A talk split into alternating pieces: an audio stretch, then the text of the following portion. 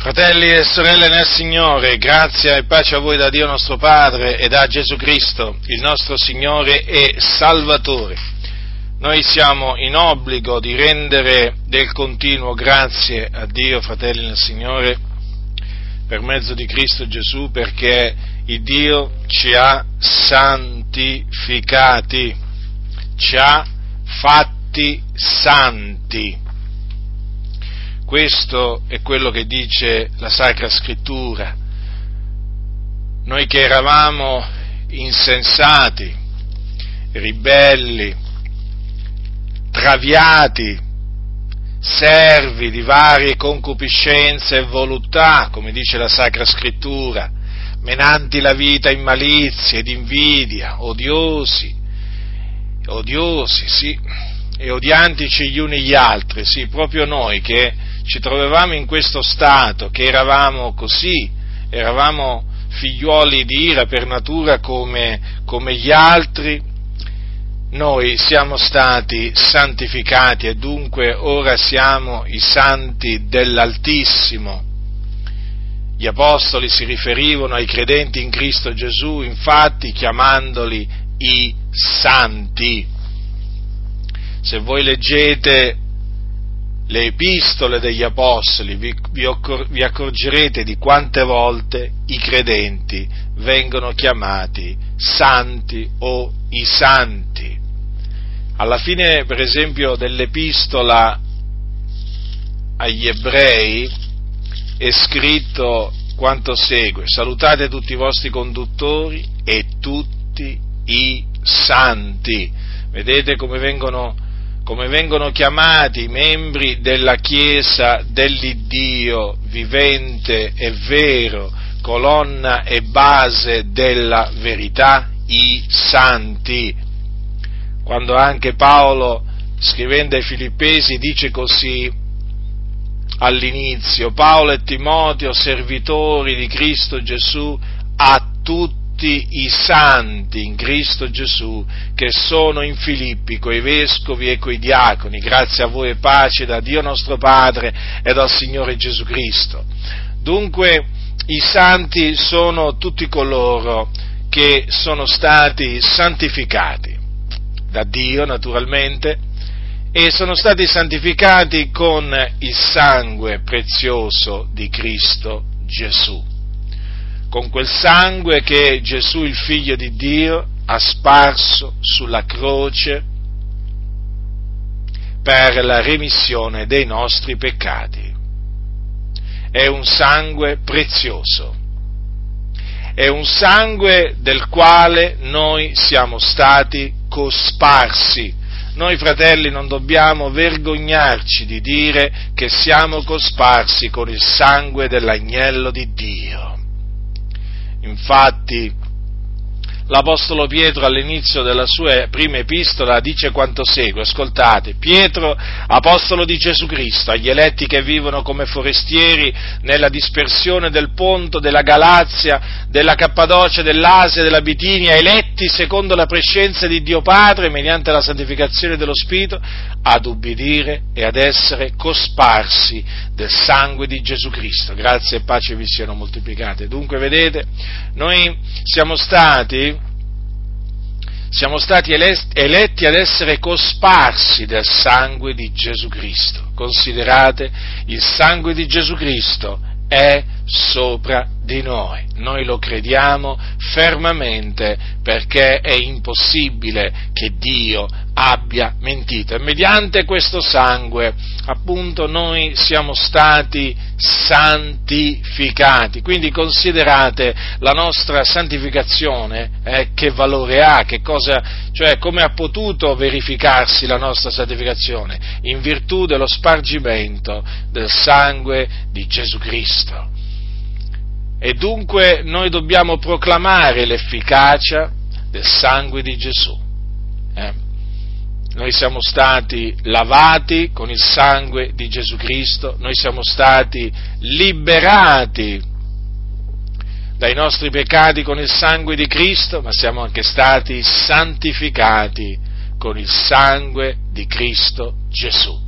Dunque il Signore nella sua grande misericordia ha voluto farci diventare i suoi santi. I santi noi siamo i santi dell'Altissimo, fratelli, siamo i santi dell'Altissimo.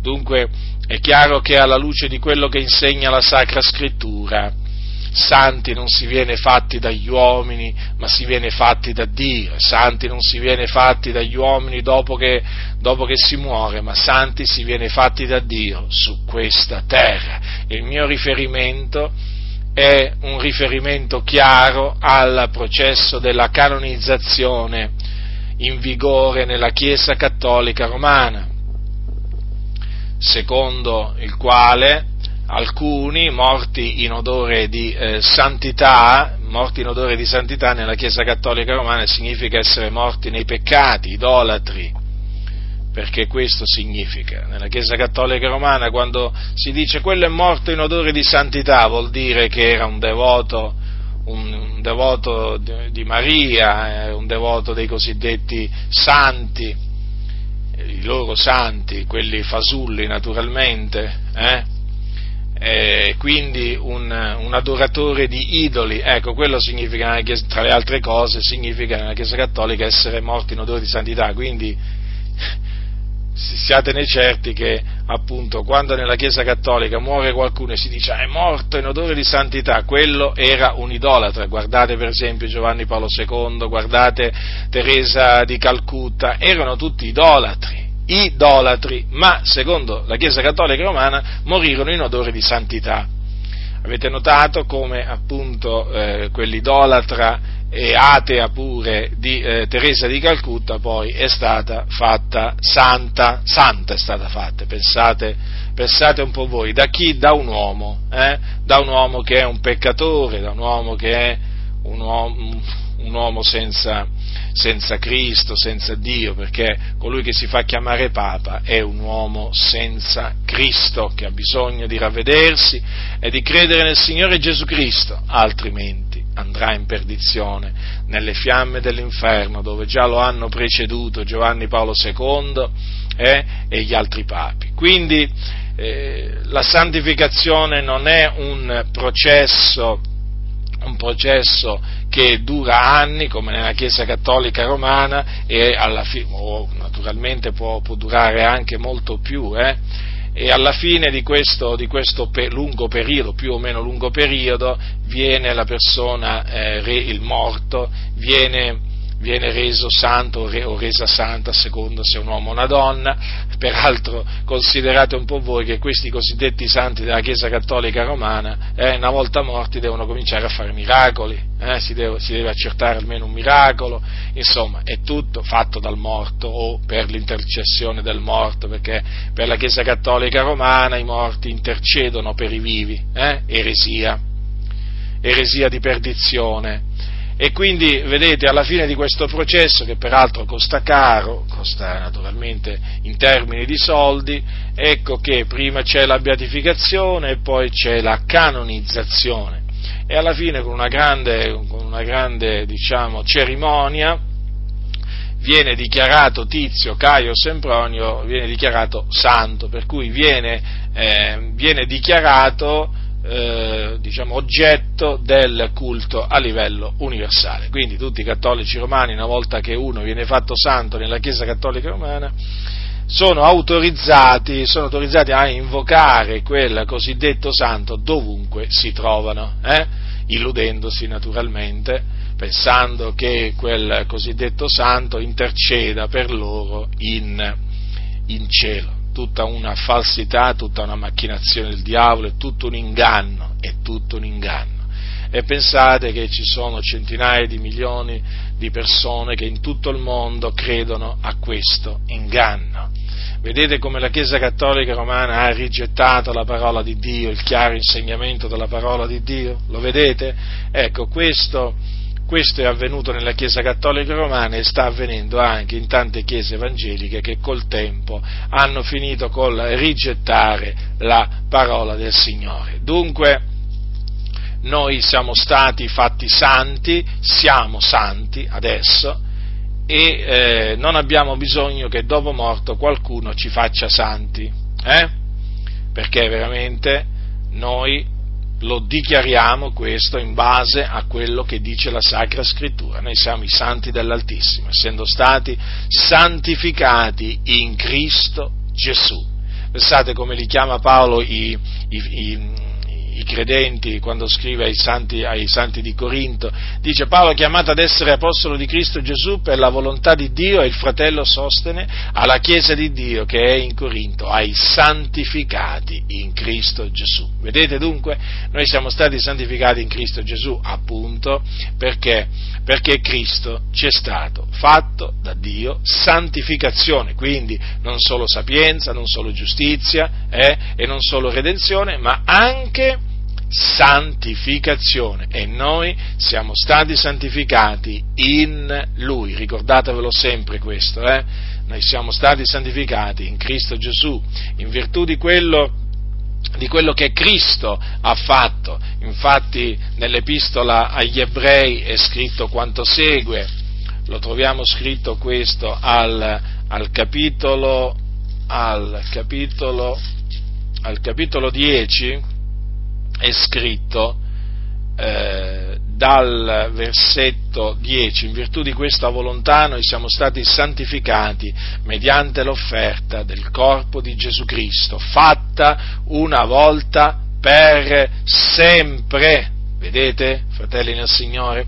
Dunque è in virtù di quello che Cristo Gesù ha fatto per noi che noi oggi siamo eh, i santi dell'Altissimo, in virtù del sacrificio propiziatorio eh, fatto da Gesù, perché Gesù quando morì sulla croce offrì il suo corpo, eh, offrì se stesso per noi affinché noi fossimo santificati in Lui. E naturalmente il Signore nella sua grande misericordia ci ha dato ci ha dato il ravvedimento, ci ha dato la fede, affinché noi mediante la fede nel Signore Gesù Cristo, affinché noi mediante la fede nel suo sacrificio fossimo fatti santi. Quindi non vergognatevi di dire di fare parte dei santi dell'Altissimo che sono sulla terra. Noi siamo una gente santa. Vi ricordate l'Apostolo Pietro? Rivolgendosi ai credenti, agli eletti, gli dice, voi siete una generazione eletta, un real sacerdozio, una gente santa. Vedete, quindi siamo noi un popolo santo. Un popolo santo chiamato a santificarsi, quindi chiamato ad essere santo. Perché? Perché Dio è santo. Colui che ci ha chiamati, fratelli nel Signore, è santo. E noi quindi dobbiamo santificarci, avere una condotta santa. Infatti cosa dice, cosa dice l'Apostolo Pietro nella sua prima epistola? Al capitolo 1, al capitolo 1 dal versetto 14 dice come figliuoli d'ubbidienza non vi conformate alle concupiscenze del tempo passato, quando eravate nell'ignoranza, ma come colui che vi ha chiamati è santo, anche voi siate santi in tutta la vostra condotta, poiché sta scritto siate santi, perché io sono santo. Dunque, vedete, fratelli del Signore, con quanta chiarezza l'Apostolo Pietro si esprime. Cosa ci dice? Una cosa molto semplice, che dato che Dio è santo, anche noi dobbiamo essere santi in tutta la nostra condotta, quindi non solamente in una parte della nostra condotta, ma in tutta la nostra condotta. Eh? La ragione, poiché sta scritto siate santi perché io sono santo. E questo è un passo della legge. Vedete come gli apostoli usavano la legge in maniera legittima per confermare quindi la dottrina di Cristo. La dottrina di Cristo prevede la santificazione ed ecco che l'Apostolo Pietro cita un passo della legge per confermare che la santità o il procacciare la santificazione si addice ai credenti, o meglio, è un comandamento che i, i credenti devono osservare. Infatti notate che qui è un comandamento quello di santificarsi, non qualcosa di facoltativo. Siate santi perché io sono santo. Queste sono parole dell'Iddio vivente e vero. E dunque dobbiamo, dobbiamo tremare del cospetto di Dio. Dobbiamo tremare, fratelli nel Signore, dobbiamo veramente condurci con timore e tremore, perché il nostro Dio è santo, Lui non tollera l'iniquità, Lui non tollera l'iniquità. E quindi noi nemmeno dobbiamo tollerare l'iniquità. Dunque è la volontà di Dio che noi ci santifichiamo. La santificazione dunque è volontà di Dio.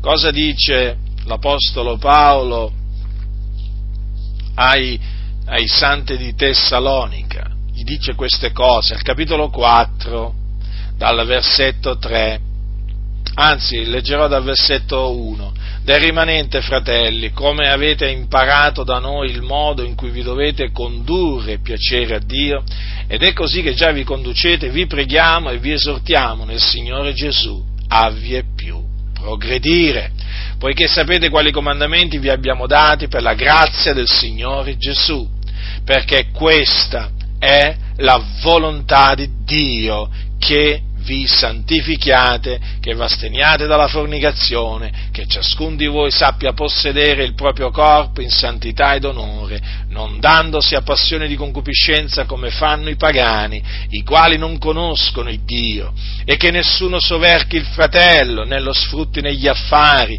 perché il Signore è un vendicatore in tutte queste cose, siccome anche vi abbiamo innanzi detto e protestato poiché Dio ci ha chiamati non a impurità, ma a santificazione. Chi dunque sprezza questi precetti non sprezza un uomo, ma quelli Dio, il quale anche vi comunica il dono del suo Santo Spirito. Vedete dunque che gli apostoli conoscevano quale fosse la volontà di Dio verso i suoi santi. Il Dio gliel'aveva rivelata e loro la trasmettevano alla Chiesa di Dio. E qual è la volontà di Dio? Che noi ci santifichiamo, eh? che noi ci santifichiamo. E per santificarci, fratelli, noi dobbiamo astenerci dalle concupiscenze carnali, dalle concupiscenze mondane che appunto guerreggiano contro la nostra anima. Notate che qui l'Apostolo Paolo dice che v'asteniate dalla fornicazione, infatti la fornicazione va fuggita, eh? i santi devono astenersi dalla fornicazione. La fornicazione è peccato, è qualsiasi relazione carnale all'infuori del matrimonio, perché la relazione carnale è lecita soltanto, eh, diciamo, tra moglie e marito, quindi nemmeno tra fidanzati è lecita, eh? sia chiaro a tutti, se due fidanzati si uniscono carnalmente, hanno una relazione carnale, quella è fornicazione agli occhi di Dio. Magari non agli occhi di tante chiese, no, non magari, certamente agli occhi di tante chiese non è fornicazione, però agli occhi di Dio lo è e noi dobbiamo sempre considerare se una cosa è peccato agli occhi di Dio e non agli occhi degli uomini. Perché, sapete, gli uomini pervertiscono le diritte vie del Signore, gli uomini chiamano il male, lo chiamano bene, il bene lo chiamano male. Allora noi dobbiamo sempre esaminare la Sacra Scrittura per vedere se un determinato comportamento è peccato agli occhi di Dio o non è peccato agli occhi di Dio. E sapete, ci sono eh, tanti comportamenti che sono peccato agli occhi di Dio e non sono peccato agli occhi degli uomini. Per esempio uno di questi è la fornicazione. Oggigiorno ti ridono in faccia se tu, molti ti ridono in faccia se tu proclami che il, una relazione carnale tra fidanzati è fornicazione e quindi peccato, ti ridono in faccia. Ma anche, ci sono anche pastori, cosiddetti pastori, che ti ridono in faccia, che ti scherniscono perché proclami appunto che la relazione la relazione carnale tra due fidanzati è fornicazione, quindi peccato agli occhi di Dio. Perché questo? Perché son, costoro si sono messi a chiamare il male, si sono, chiama, si sono messi a chiamarlo bene. E difatti in queste chiese dove si fanno beffe della parola di Dio, ma sappiate che Dio poi si fa a suo tempo beffe di loro, le convivenze vengono accettate, vengono accettate quasi come se fossero dei matrimoni praticamente. Eh, non esiste la condanna, per esempio, della convivenza, è fornicazione, perché è chiaro questo, ma appunto eh, i fornicatori vengono, vengono diciamo, considerati eh, come, delle, come delle persone che non fanno niente di male agli occhi di Dio, sì, ambito di, nell'ambito di tante chiese, fratelli. E questo significa chiamare il male bene, perché la fornicazione è male, fuggite la fornicazione, dice, dice l'Apostolo Paolo ai santi di Corinto, ogni altro peccato che l'uomo commetta è fuori del corpo, ma il fornicatore pecca contro il proprio corpo. Non sapete voi che il vostro corpo è il Tempio dello Spirito Santo che è in voi, il quale avete da Dio e che non appartenete a voi stessi, poiché foste comprati a prezzo. Glorificate dunque Dio nel vostro corpo. Notate bene che lo mette tra i peccati. Infatti cosa dice Paolo? Dopo aver detto fuggite dalla fornicazione, ogni altro peccato che l'uomo commette è fuori del corpo, ma il fornicatore pecca contro il proprio corpo. Quindi il fornicatore pecca e i fornicatori non erediteranno il regno di Dio.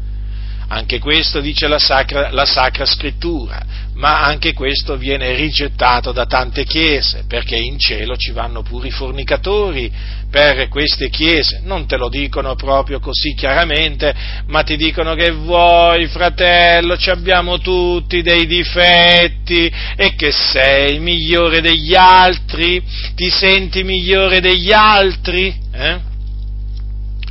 Quindi loro ti vogliono dire, ma che ti senti migliore degli adulteri, dei fornicatori, dell'arte, degli omicidi, dei, degli oltraggiatori, dei bestemmiatori, eh, degli stregoni, capite? Beh, io devo dire che mi sento migliore in che senso?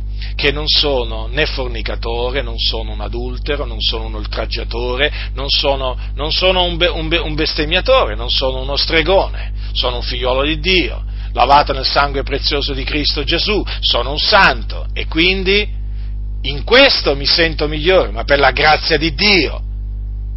Prima ero un peccatore, ma sono stato affrancato dal peccato. Quindi quando mi dicono ti senti meglio, non è che mi sento meglio, io sono un santo, non sono più un peccatore.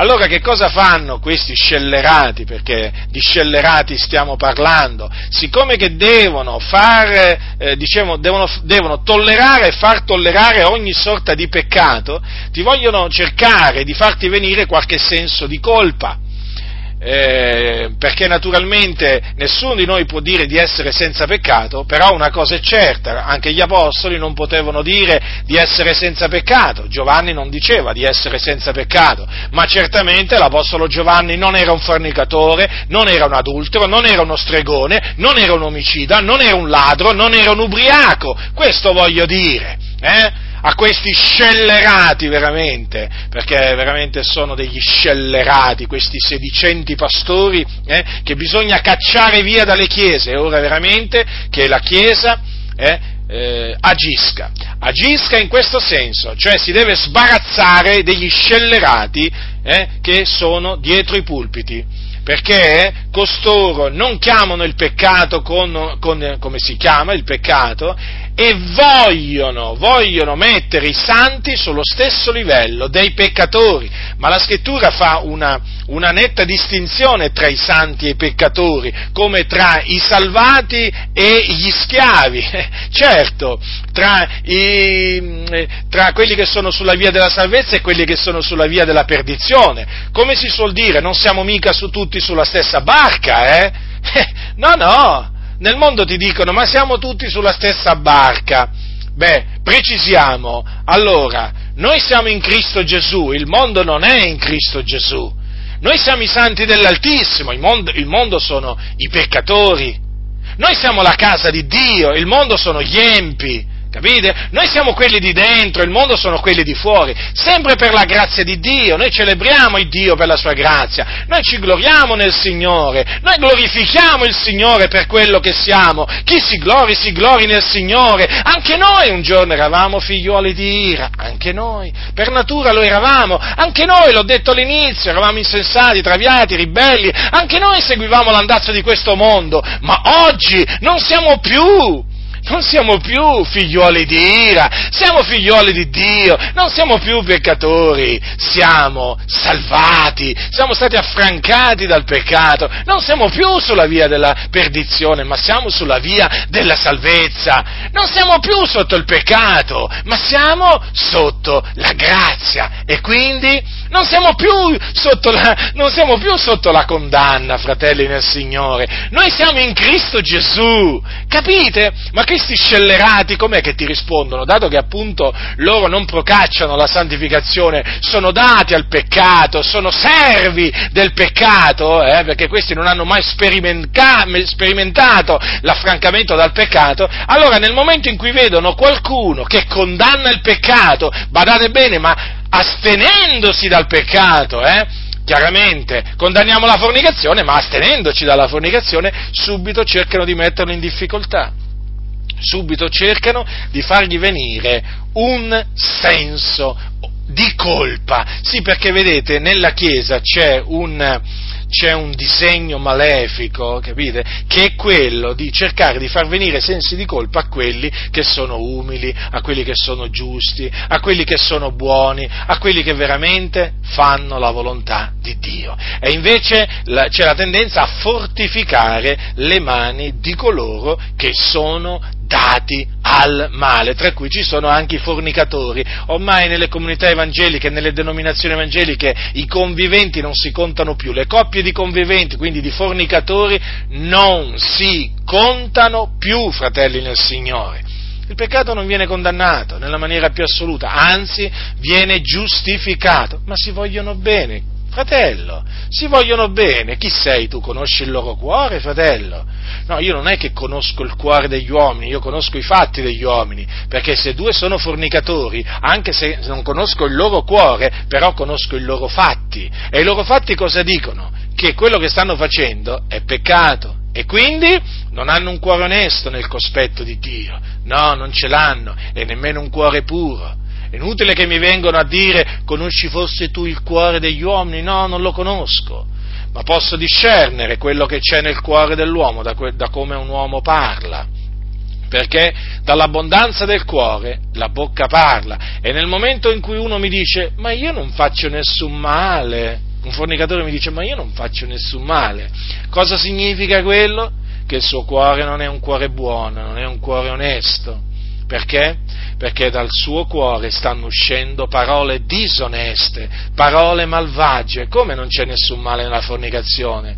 Come non c'è nessun male nella fornicazione? Nel deserto allora il Signore perché castigò i fornicatori? Eh? Perché non c'è nessun male nella fornicazione? Perché è scritto fuggite dalla fornicazione? Perché? Perché è peccato. Perché è scritto, e infatti, è scritto che Dio giudicherà i fornicatori e gli adulteri. Quindi, quindi, Quindi non date retta agli scellerati, eh? ai tanti scellerati che ormai infestano le denominazioni evangeliche, che mentre la Sacra Scrittura condanna la fornicazione ed esorta ad astenersi dalla fornicazione, loro che fanno? Non dicono una parola contro la fornicazione, se si trovano a dover parlare la approvano, la giustificano, capite? E le cose vanno così, fratelli del Signore, lo so, vanno male, molto male, anzi stanno andando di male in peggio, però sapete, Dio è giusto e poi fa mietere fa mietere a ognuno quello che ciascuno ha seminato. Molti hanno seminato vento nel, nel, tempo e Dio gli sta facendo raccogliere la tempesta, l'uragano scroscia sul capo degli empi, sta scrosciando, noi lo vediamo, noi lo sentiamo, ma d'altronde era inevitabile perché gli scellerati per tanti anni hanno seminato vento, hanno seminato menzogne in mezzo alla Chiesa ed è giusto naturalmente che Dio oggi faccia loro raccogliere quello che hanno seminato, il male che essi hanno seminato. Questo ci mostra che Dio è giusto, che Dio avvilisce quelli che lo disprezzano, perché eh, perché Dio è un vendicatore, vedete come ha detto l'Apostolo Paolo, il Dio è un vendicatore in tutte queste cose, cioè nessuno si illuda, chi sprezza i precetti dell'Apostolo Paolo sprezza Dio e chi sprezza Dio si trova dalla parte sbagliata, o meglio, dalla parte dei perdenti, dalla parte di quelli che vengono a suo tempo castigati dall'Iddio vivente e vero, che, che ne dicono gli scellerati, che dicono che Dio non castiga, Dio castiga, è come se castiga, la Bibbia è piena di castighi di Dio, eh?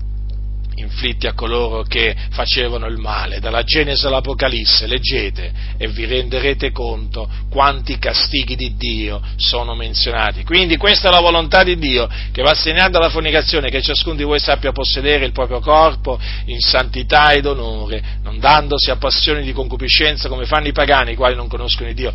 Vedete fratelli, il nostro corpo non è proprietà nostra perché il nostro corpo appartiene al Signore, in quanto noi siamo stati comprati a prezzo. Il nostro corpo è il Tempio dello Spirito Santo che è in noi e questo Tempio è santo e quindi va conservato, va conservato in santità ed onore. Noi non possiamo, non dobbiamo fare del nostro corpo quello che ci pare e piace. Noi dobbiamo usare il nostro corpo in accordo con la volontà di Dio e dunque dobbiamo possederlo in santità ed onore. Vedete? Ma stavo riflettendo ai tatuaggi. Stavo riflettendo ai tatuaggi. Un cristiano può farsi tatuaggi. Dico un cristiano, eh. uno si converte a Cristo e si pone, si comincia a porre questa domanda. Ma io, da cristiano, mi posso fare un tatuaggio, magari anche piccolo, eh? magari dietro la schiena, in maniera che, in maniera che non lo vedono magari tutti, eh? piccolo magari, eh? non tanto grande. Sì, perché questa è una domanda che alla fine poi alcuni si cominciano a fare Ora, fermo restando che quello, i tatuaggi che uno si è fatto prima di convertirsi era nelle tenebre, nell'ignoranza, beh, è chiaro che può fare. Eh? Quelli oramai gli rimangono impressi sulla, sulla pelle. Purtroppo è così. Però, se, mettiamo, mettiamo caso, uno non si è mai fatto un tatuaggio, si converte al Signore e gli, gli, comincia a balenare nella mente il pensiero di un tatuaggio, magari un tatuaggio biblico, no? Dio amore, eh, o per esempio, no, Dio un vendicatore no, eh, mai, quando mai?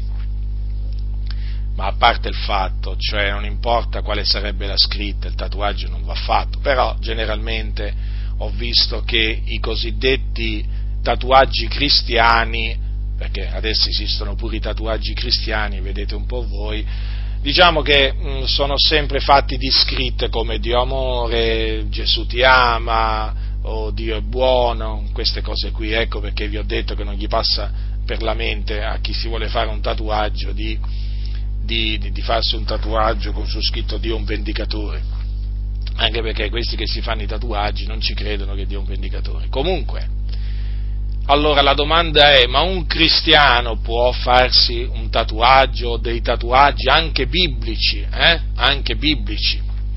Assolutamente no. La risposta è no. Perché? Perché il nostro corpo è il Tempio dello Spirito Santo e quindi questo corpo va rispettato, questo corpo va onorato, appunto perché è il Tempio dello Spirito Santo, è lo Spirito Santo che abita in noi. Vi faccio un esempio per farvi capire. Avete presente il tempio, il tempio di Salomone? Eh? Il tempio di Salomone che fece costruire Salomone. Ora, quel tempio era eh, chiamato nella, sotto la legge la casa dell'Eterno. Era il tempio di Dio. Ora, ma voi vi immaginate qualcuno no, che andava a imbrattare l'esterno, l'esterno del, del tempio, no, con, qualche, con, qualche, materiale, diciamo, eh, con qualche materiale, andava a imbrattare. O eh, gli, andava fare, gli, andava a fare, dei disegni, avete presente come li chiamano i graffiti, se non ricordo male si chiamano i graffiti, avete presente quel, quei disegni che vengono fatti da, che poi una, risulta anche una cosa illegale nelle stazioni, sui treni, no? che sono di notte generalmente questi ragazzi, questi ragazzi si mettono a imbrattare i treni, le mura, eh, con questi strani disegni, con queste sc- strane scritte. Ecco, prendete il Tempio di Salomone, la casa dell'Eterno sotto la legge e qualcuno la notte andava là e si metteva a fare sopra degli strani disegni sul, sul Tempio, ma quell'atto sarebbe stato condannato, capite? Perché quello era un luogo santo. Allora, eh, noi siamo il nostro corpo è il Tempio dello Spirito Santo, non, è, non, quindi non ci possiamo mettere addosso quello, quello, che vogliamo, ma anche in termini di vestiti, eh, sapete? Eh? Perché non è che questo discorso vale solo per i tatuaggi, perché certo i tatuaggi rimangono impressi sulla pelle e disonorano il corpo, sono una vergogna veramente, a vedere questi, tutti questi giovani, ma anche non giovani, perché ci sono anche persone adulte che si fanno questi tatuaggi, donne, uomini, piccoli, grandi, ma è una vergogna veramente, come guastano il proprio corpo, si vede che non c'è rispetto proprio per il proprio corpo, che, il corpo che ci ha dato il Dio. Ma vi stavo dicendo, mentre appunto appunto i tatuaggi rimangono impressi, i vestiti uno se li può mettere, se li può togliere, ma anche lì uno deve stare attento a che vestiti si mette addosso. Io non è che posso andarmene che vado in giro in pantaloncini corti eh? o a petto nudo e che maniera e che e onorerei, onorerei, il Tempio dello Spirito Santo, onorerei, conserverei il mio corpo in santità ed onore eh? se andassi in giro eh, durante magari la, la, la, stagione calda in quella maniera come fanno taluni, no? Lo, lo disonorerei, capite? Ma naturalmente uno deve stare attento anche a come, a come, si veste, nel senso che non è che si può mettere una, maglie, una maglietta con la stella a 5 punti, facciamo un esempio, eh? sapete che ci sono proprio delle magliette, stella a 5 punti gigantesca, no? il pentaffa massonico satanico è chiaro, uno deve stare attento a quello che si mette, a quello che si mette addosso, capite? Questo vale naturalmente sia per l'uomo che per la donna, quindi la donna deve badare a come si veste, non può mettersi la minigonna, non può mettersi i pantaloni, non può mettersi delle vesti attillate, delle vesti trasparenti, si deve vestire con verecondi e modestia, ricordando appunto che il suo corpo è il Tempio dello Spirito Santo. Quando vedete si, eh, si comprende comprende questo, allora si comincia anche a capire perché gli apostoli esortavano, eh, anzi scongiuravano i santi a santificarsi. Capite? Allora, veramente, quando uno, comincia, quando uno capisce che il proprio corpo è il Tempio dello Spirito Santo, allora comprende perché l'Apostolo ha detto che ciascuno di noi deve sapere possedere il proprio corpo in santità ed onore, perché questo corpo è un tempio santo, fratelli nel Signore, ed è il tempio dello Spirito Santo. Quindi, massima attenzione a queste, a queste cose perché eh, stiamo parlando del corpo, eh, del nostro corpo. Eh? Allora, vedete, eh, Infatti, ritornando alla fornicazione, l'Apostolo Paolo, Corinti, prima che, di dire fuggite alla fornicazione, che cosa gli dice ai santi di Corinto? Gli dice così, non sapete voi che i vostri corpi sono membra di Cristo? Torro io dunque le membra di Cristo per farne membra ad una meretrice? Vedete? Come chiama i corpi dei santi? Membra di Cristo. Vedete? Eh? Glielo ricorda? E quindi ricordiamoci che i nostri corpi sono membra di Cristo, quindi dobbiamo fuggire la fornicazione, ma naturalmente anche, anche altre concupiscenze carnali. Quindi, vedete cosa dice l'Apostolo Paolo? Non dandosi a passioni di concupiscenza come fanno i pagani, i quali non conoscono il Dio. Allora qui vedete, l'Apostolo Paolo ha detto chiaramente che noi non dobbiamo imitare i costumi dei pagani o le abitudini eh, i, loro, i, loro, usi, il loro, il loro comportamento, ecco, il loro comportamento peccaminoso, eh? chiama, le chiama qui passioni di concupiscenza. Pagani si danno a passioni di concupiscenza. Beh, questo è, è evidente. Eh? E i pagani eh, vengono definiti da Paolo persone che non conoscono il Dio. Vedete? I pagani non conoscono il Dio. Per questo si danno a passioni di concupiscenza. Ma noi che abbiamo conosciuto Dio, o meglio che siamo stati conosciuti da Lui, non possiamo imitare i pagani che non conoscono Dio. Chi dobbiamo imitare allora? Dobbiamo imitare gli apostoli, eh? che si conducevano in maniera santa. Vedete dunque, fratelli del Signore, che cosa significa dunque? Che l'Apostolo Paolo, parlando in questa maniera, dice che implicitamente questo lo fa capire che coloro che si danno a passioni di concupiscenza, come fanno i pagani i quali non conoscono Dio, non conservano il proprio corpo in santità ed onore. Ma quante chiese ci sono oggi eh, che tollerano le passioni di concupiscenza eh, a cui sono dati i pagani che non conoscono Dio? Ma un'infinità! Un'infinità, vi ho detto prima che ci sono chiese che tollerano la fornicazione, ma qui alla, a, la lista è lunga, i tatuaggi, ecco, un'altra cosa per esempio che eh, viene tollerato, il farsi tatuaggi, non viene condannato il farsi tatuaggi, capite? Mentre noi lo condanniamo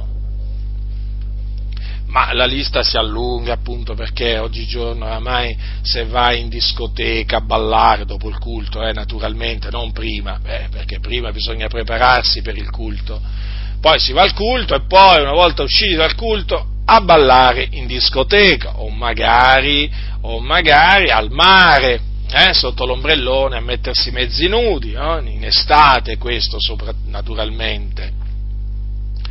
Ecco, eh, queste sono tra le, le, passioni di concupiscenza a cui sono dati i pagani che non conoscono Dio e che vengono tollerate, anzi vengono incoraggiate dalle chiese, da tante chiese, fratelli nel Signore.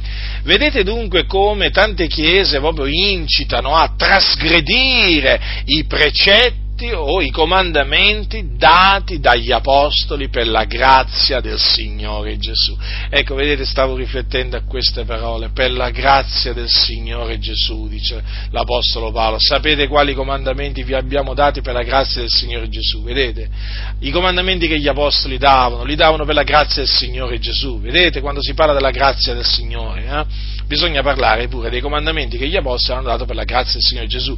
Ma quanti disprezzano i comandamenti dati dagli apostoli per la grazia del Signore Gesù? Molti, molti, molti, che si professano cristiani, eh, ma non vogliono assolutamente sentire parlare di santificazione non vogliono assolutamente sentirne parlare, sono dei ribelli, sono dei ribelli e imitano i pagani. Infatti quando tu li vedi sembrano dei pagani.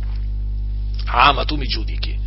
Poi ti dicono, ma tu mi giudichi come ti permetti? Beh, ma io giudico. Se ti vesti da meretrice, che cosa devo dire? Che ti vesti da santa donna sperante in Dio? Ma che cosa devo dirti, donna? Cosa devo dirti se vai in giro mezza nuda? Cosa devo dirti che vai in giro coperta? Eh? Se non ti vesti con vere condi e modestia, io te lo dico, che ti vesti in maniera indecente e quindi prendi i capi d'abbigliamento che sono un disonore per l'Evangelo, vai, apri il tuo il guardaroba, li prendi, eh, li fai a pezzi e poi li vai a buttare, eh, per evitare che qualcuno magari li veda e poi se li prende e se li metta, capito? Questo devi fare. Non devi dire mi giudichi come se io ti stessi parlando contro ingiustamente ti sto riprendendo giustamente, perché non si addice a una donna che fa professione di pietà mettersi la minigonna, vesti trasparenti, quindi accertati che le tue gonne non siano trasparenti, eh? che le tue camicie non siano trasparenti, accertati di queste cose, non ti devi mettere i tacchi a spillo, ah ma che male c'è i tacchi a spillo, a parte il fatto che se ti metti i tacchi a spillo è sempre un'altra donna, ma poi come, come ti metti a camminare con i tacchi a spillo? Ma come ti metti a camminare? Ma ti sei mai guardata mentre cammini con i tacchi a spillo? Sei ridicola, eh? E poi, appunto, mi devo sentir dire, ah, ma chi sei tu per giudicarmi? Io sono un ministro del Vangelo e ti posso giudicare da come, da come parli e da come ti vesti, e se, e se parli malamente ti riprendo, eh? e, se, e, se, e se ti vesti malamente ti riprendo pure per il tuo bene per il tuo bene. Poi sono diventato tuo nemico la, dicendoti la verità, se sono diventato nemico. Il problema certamente non è mio, ma è tuo. Quindi, vedete, fratelli del Signore, qua eh, c'è un concetto fondamentale da ritenere sempre, eh? quello della santità del nostro corpo, perché se il nostro corpo è il Tempio dello Spirito Santo, è evidente che questo corpo è un Tempio Santo, non vi pare? Quindi un Tempio Santo come va conservato? Come va conservato un Tempio Santo? In santità ed onore. Quindi astenendoci dalla fornicazione e dalle concupiscenze eh, carnali, dalle concupiscenze mondane, no? Alle quali sono date, alle quali sono date i, i, i, pagani che non conoscono Dio, ma noi siamo il popolo di Dio, il popolo che conosce il solo vero Dio. Ma come possiamo, come possiamo imitare i pagani? Come possiamo imitarli? Come possiamo? Farci vedere, eh, fare le stesse cose che fanno i pagani. Come possiamo noi farci vedere che ci vestiamo come si, come si vestono i pagani, cioè in maniera, in maniera, indecente, intendo dire questo? Ma non possiamo, fratelli, ma noi veramente che siamo il popolo di Dio, dobbiamo, essere, dobbiamo farci riconoscere anche da come ci vestiamo da come ci vestiamo, è importante, ma lo vedete come vanno in giro i pagani che non conoscono il Dio, eh? Ma lo vedete? Dunque, dice, eh, e quindi è la volontà di Dio, eh, fratelli, che noi ci asteniamo dalle concupiscenze carnali, dalle concupiscenze mondane. È la volontà di Dio. Badate, fratelli, che quando si dice la volontà di Dio, vogliamo dire che Dio vuole che noi facciamo una cosa o non facciamo determinate cose, capisci? Capite? E quando parliamo di Dio, ricordatevi che stiamo parlando del solo vero Dio, che è il creatore di tutte le cose. Alza gli occhi al cielo, eh? Alza gli occhi al cielo, di giorno, di notte, alza gli occhi al cielo, eh? E considera la grandezza di Dio. Tu sei niente, capito che sei niente come non lo sono io, niente sono sono polvere e cenere. Renditi conto di chi è Dio, è il creatore di tutte le cose. Eh? E tu sei niente in mezzo a, a tutta la creazione. Noi siamo vanità siamo un vapore, un, la nostra vita è come un vapore che appare per un po' di tempo e poi svanisce, siamo come l'erba dei campi che oggi è, è, e quando gli passa un vento sopra si secca ed è pronta per essere gettata nel forno. Siamo niente, però nello stesso tempo siamo la casa di Dio, è il nostro corpo, è il Tempio dello Spirito Santo. Quindi considera chi è l'Iddio che ha rivelato la sua volontà a noi. È un Dio grande, un Dio tremendo, un Dio maestoso, è un Dio che è degno di essere adorato, glorificato, celebrato, magnificato, temuto. È un Dio che è degno di essere temuto. A Lui bisogna dargli il timore, eh? che gli spetta. E chi teme Dio, appunto, fa la sua volontà. Poi dice che nessuno soverchi il fratello né lo sfrutti negli affari, vedete? Eh? Anche questo fa parte della volontà di Dio. Dio non vuole eh, che noi ci approfittiamo dei fratelli, non vuole che noi li sfruttiamo. Eh?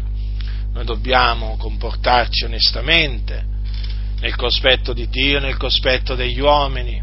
Eh? Dobbiamo agire sempre con dirittura, con giustizia nei confronti dei nostri fratelli, quindi mai agire con astuzia, mai. Sempre essere sinceri e onesti, leali e fedeli. E se uno sbaglia, se uno pecca, chieda perdono al proprio fratello, si penta e chieda perdono al proprio fratello. E eh, chi ha ricevuto il torto, eh, perdoni il proprio fratello di cuore, perché questo poi deve fare, eh? uno deve chiedere perdono, l'altro deve largire il perdono, altrimenti poi il, se, se, non perdona il proprio fratello di cuore, poi il Signore non gli perdonerà i suoi peccati. Eh? Perché il Signore è un vendicatore in tutte queste cose. Notate, in tutte queste cose. Quali cose? Ecco, basta andare a ritroso per rendersi conto di quali sono tutte queste cose. Queste parole naturalmente incutono timore, eh, incutono timore sì, il Signore è un vendicatore. Le ha scritte l'Apostolo Paolo, le ha scritte l'Apostolo Paolo, confermando quello che aveva detto Naum, il profeta Naum, eh, che aveva detto che l'Eterno è un vendicatore. Alcuni dicono ma come fai a dire che Dio è un vendicatore? Noi siamo sotto la grazia, non più sotto la legge. Sì, ma noi siamo nella verità, mica sotto la menzogna, eh? Dobbiamo dire la verità e la verità è che il Signore è un vendicatore come lo era sotto la legge perché il Dio non muta, l'Eterno non muta, dice il, disse il profeta Naum, l'Eterno è un Dio geloso e vendicatore, l'Eterno è vendicatore pieno di furore, l'Eterno si vendica dei suoi avversari. Allora, l'Apostolo Paolo, dopo diversi secoli, dirà, da parte di Dio in Cristo, perché Paolo parlava da parte di Dio in Cristo, il Signore è un vendicatore in tutte queste cose. Quindi, quindi vedete che Dio non è cambiato, anche sotto la grazia Dio rimane un vendicatore. E gli apostoli questo lo dicevano ai santi. Infatti cosa gli dice subito dopo?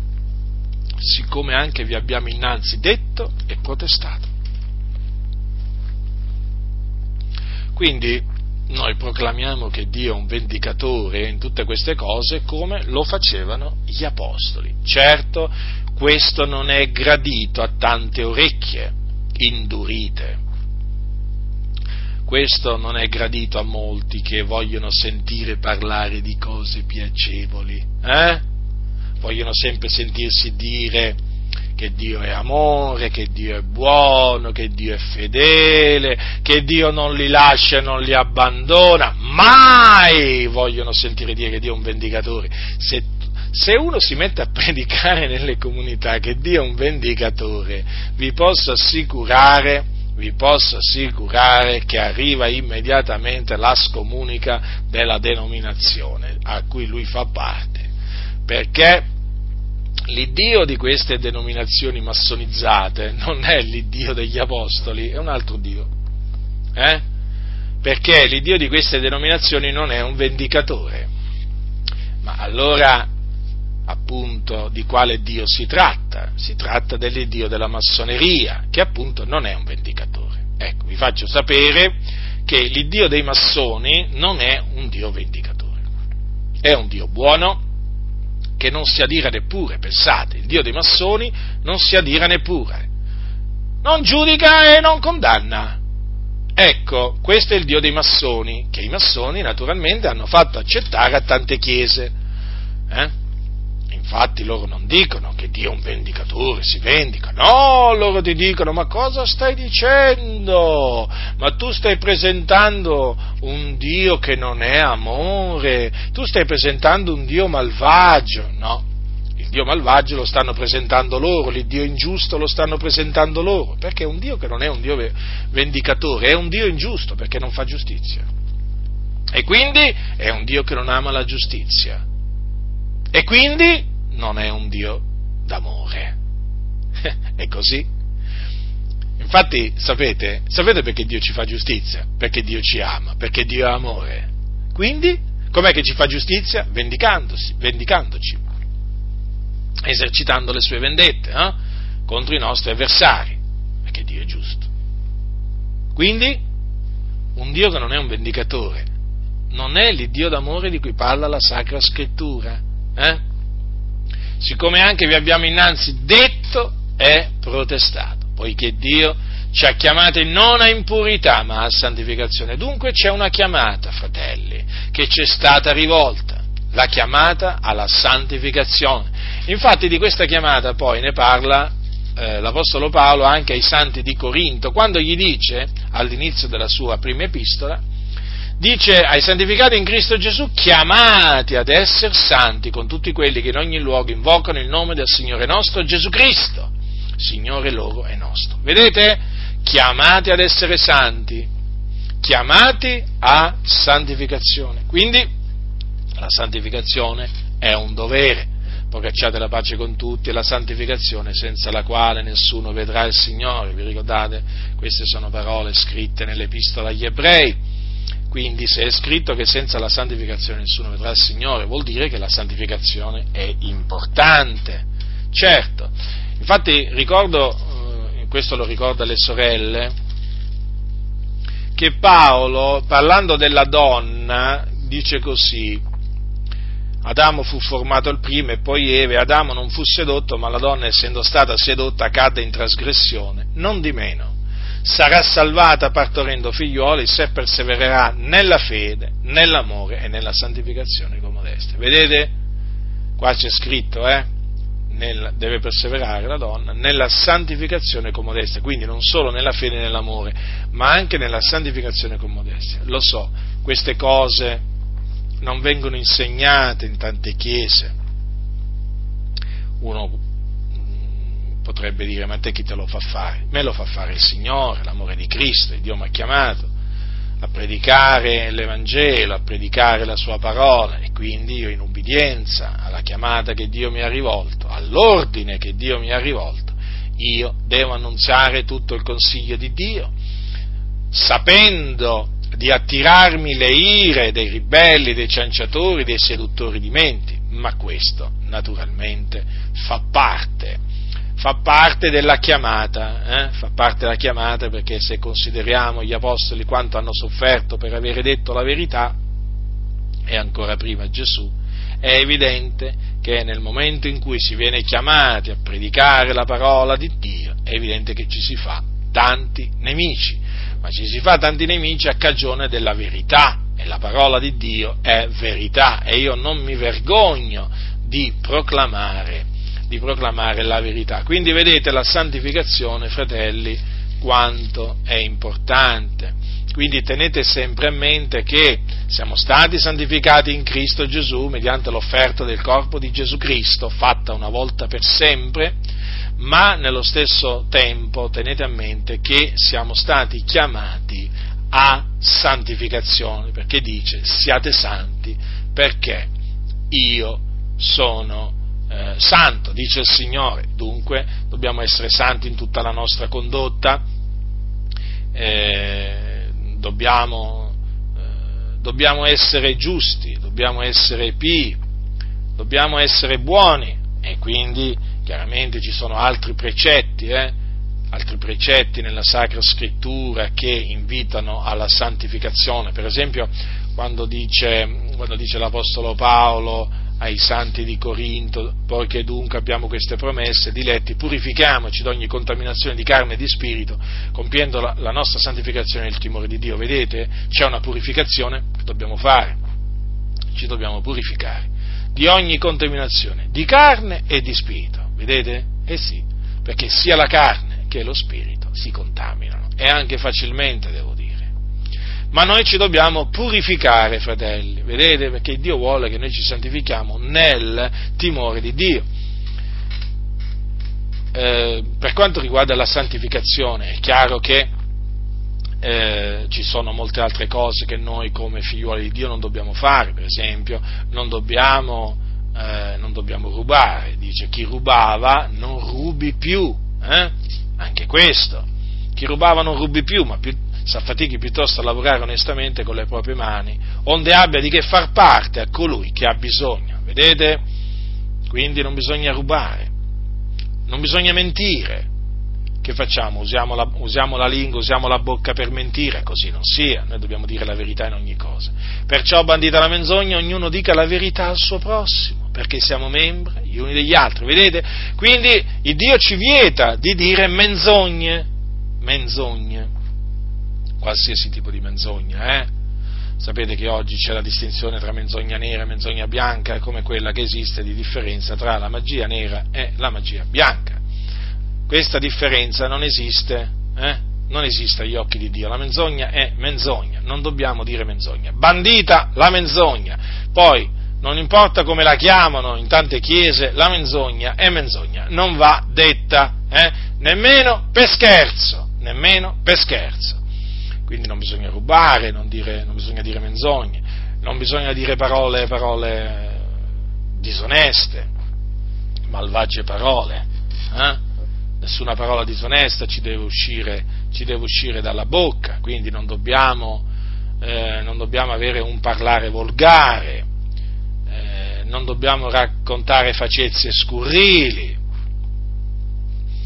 eh, insomma, noi ci dobbiamo distinguere, fratelli, eh? ci dobbiamo distinguere dai pagani, dai pagani, che non conoscono il Dio. Poi eh, è naturale che come figlioli di Dio non dobbiamo, non dobbiamo darci all'astrologia, non, e quindi non dobbiamo condannare l'oroscopo.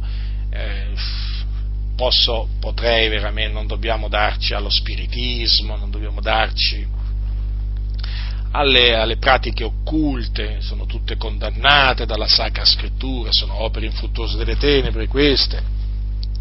Non dobbiamo, non dobbiamo festeggiare Halloween, eh, queste feste, le feste della Chiesa Cattolica Romana, cioè ci dobbiamo astenere da queste cose che fanno parte del mondo, no? del mondo di tenebre nel quale appunto noi viviamo. E tutto questo naturalmente perché noi siamo una gente santa e quindi dobbiamo, dobbiamo, dobbiamo procacciare, procacciare la santificazione, quindi mettere le nostre membra al servizio della, eh, della, della giustizia, eh, come, come esorta a fare l'Apostolo Paolo ai santi di Roma, quando dice quando dice così, io parlo nella maniera degli uomini per la debolezza della vostra carne, poiché come già prestaste le vostre membra a servizio dell'impurità e dell'iniquità per commettere l'iniquità, così prestate ora le vostre membra a servizio della giustizia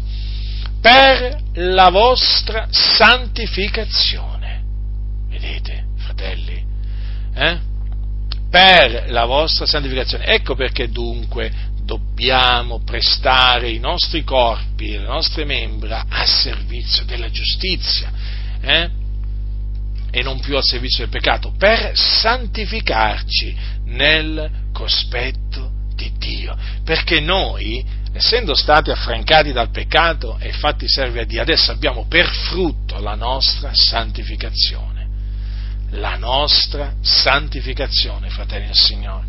Il Dio ci osserva il Dio ci ascolta, di Lui non possiamo farci beffe alcuna, fratelli. Quindi viviamo come Dio ci comanda di vivere, viviamo in maniera santa, esaminando quindi le nostre vie. E se c'è qualche via malvagia, abbandoniamola per onorare, eh, per glorificare Dio col nostro corpo. Sì, perché dobbiamo glorificare Dio anche col nostro corpo, fratelli. Infatti cosa dice? Dice l'Apostolo Paolo, questo l'ho letto prima ai santi di Corinto, dice glorificate dunque Dio nel vostro corpo. Vedete? Dunque, Dio deve essere glorificato nel nostro corpo. Le persone devono essere spinte a glorificare Dio proprio guardandoci, solamente guardandoci come ci comportiamo Capite? La nostra condotta deve essere una condotta santa. Ma non dobbiamo fare questo per, per, vanagloria o per orgoglio, no, dobbiamo fare questo, fratelli, perché Dio ce lo comanda per amore del Signore, per amore del Signore. Eh, noi non è che siamo di quelli che cominciano a dire, ah, noi siamo qui, noi siamo là. No, non è questo, fratelli nel Signore. Noi dobbiamo glorificare Dio nel nostro corpo. Ecco, e quindi ci dobbiamo astenere, ci dobbiamo astenere dalle passioni di concupiscenza, dalle, dalle opere del diavolo, ci dobbiamo astenere dalle opere infruttuose delle tenebre, per appunto glorificare Dio nel nostro corpo. In altre parole, noi ci dobbiamo santificare perché amiamo Dio per manifestare il nostro amore verso Dio.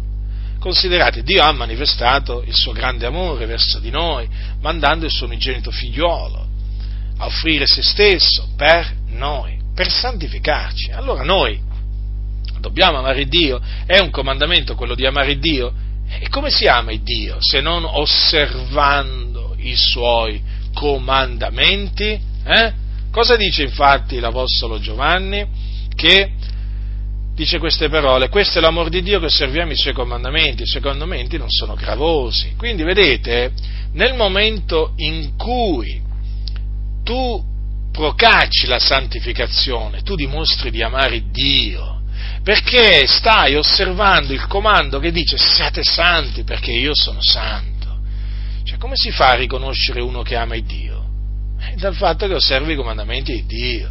E tra i comandamenti di Dio c'è questo, siate santi perché io sono santo. Ma se uno non si santifica, può mai dimostrare di amare Dio? No, fratelli. Semmai dimostrerà di amare il mondo. Di amare il mondo! Ma la Bibbia dice di non amare il mondo, non dobbiamo amare il mondo. Eh? Il primo e grande comandamento, ve lo ricordate, no? È quello di amare Dio. Ma sapete, ormai in molte chiese il primo e grande comandamento è quello di amare il mondo. Eh? Sembra proprio che Dio abbia detto ama, amerai il mondo eh? con tutto il tuo cuore, con tutta l'anima, con tutta la forza. Sembra veramente a vedere come si comportano certuni che si dicono cristiani, ma uno veramente si domanda, ma questi cosa leggono nella Bibbia? A posto di amare Dio bisogna amare il mondo. Ma veramente c'è una mondanità sfrenata nelle, in tante chiese, veramente. Ma, ma, c'è una mondanità che vi devo dire, ma nemmeno che tra i cattolici vedo. Ci sono comunità evangeliche la cui mondanità sorpassa quella delle parrocchie cattoliche. Eh? Ci sono certi preti che certe cose non le permettono nelle loro parrocchie, ci sono certi pastori invece che quello che non permettono i preti lo permettono loro. Quindi il mondo non va amato, non amate il mondo nelle cose che sono nel mondo. Se uno ama il mondo, l'amore del Padre non è in lui. Infatti, vedete, se uno ama il mondo, non può dire di amare Dio. Cosa dice la scrittura? Se uno ama il mondo, l'amore del Padre non è in lui. Quindi dobbiamo amare Dio, ma per amare Dio bisogna osservare i suoi comandamenti. Tra i suoi comandamenti c'è quello appunto che dice siate santi perché io sono santo. Quindi, fratelli, amiamo il Dio, eh, santificandoci, santificandoci, eh, ess- essendo santi in tutta la nostra condotta. Questo è gradito agli occhi di Dio, quindi ognuno di noi esamini se stesso e se c'è in lui qualche via iniqua l'abbandoni, se si è contaminato si purifichi eh, da ogni contaminazione di carne e di spirito.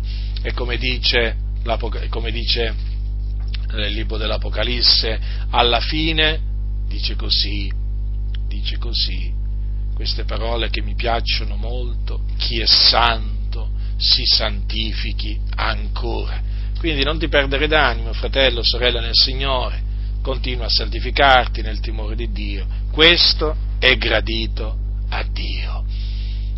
A noi importa quello che è gradito a Dio. Noi vogliamo piacere a Dio, a colui che ci ha chiamati alla sua eterna gloria in Cristo Gesù. La grazia del Signore nostro Gesù Cristo sia con tutti coloro che lo amano con purità incorrotta.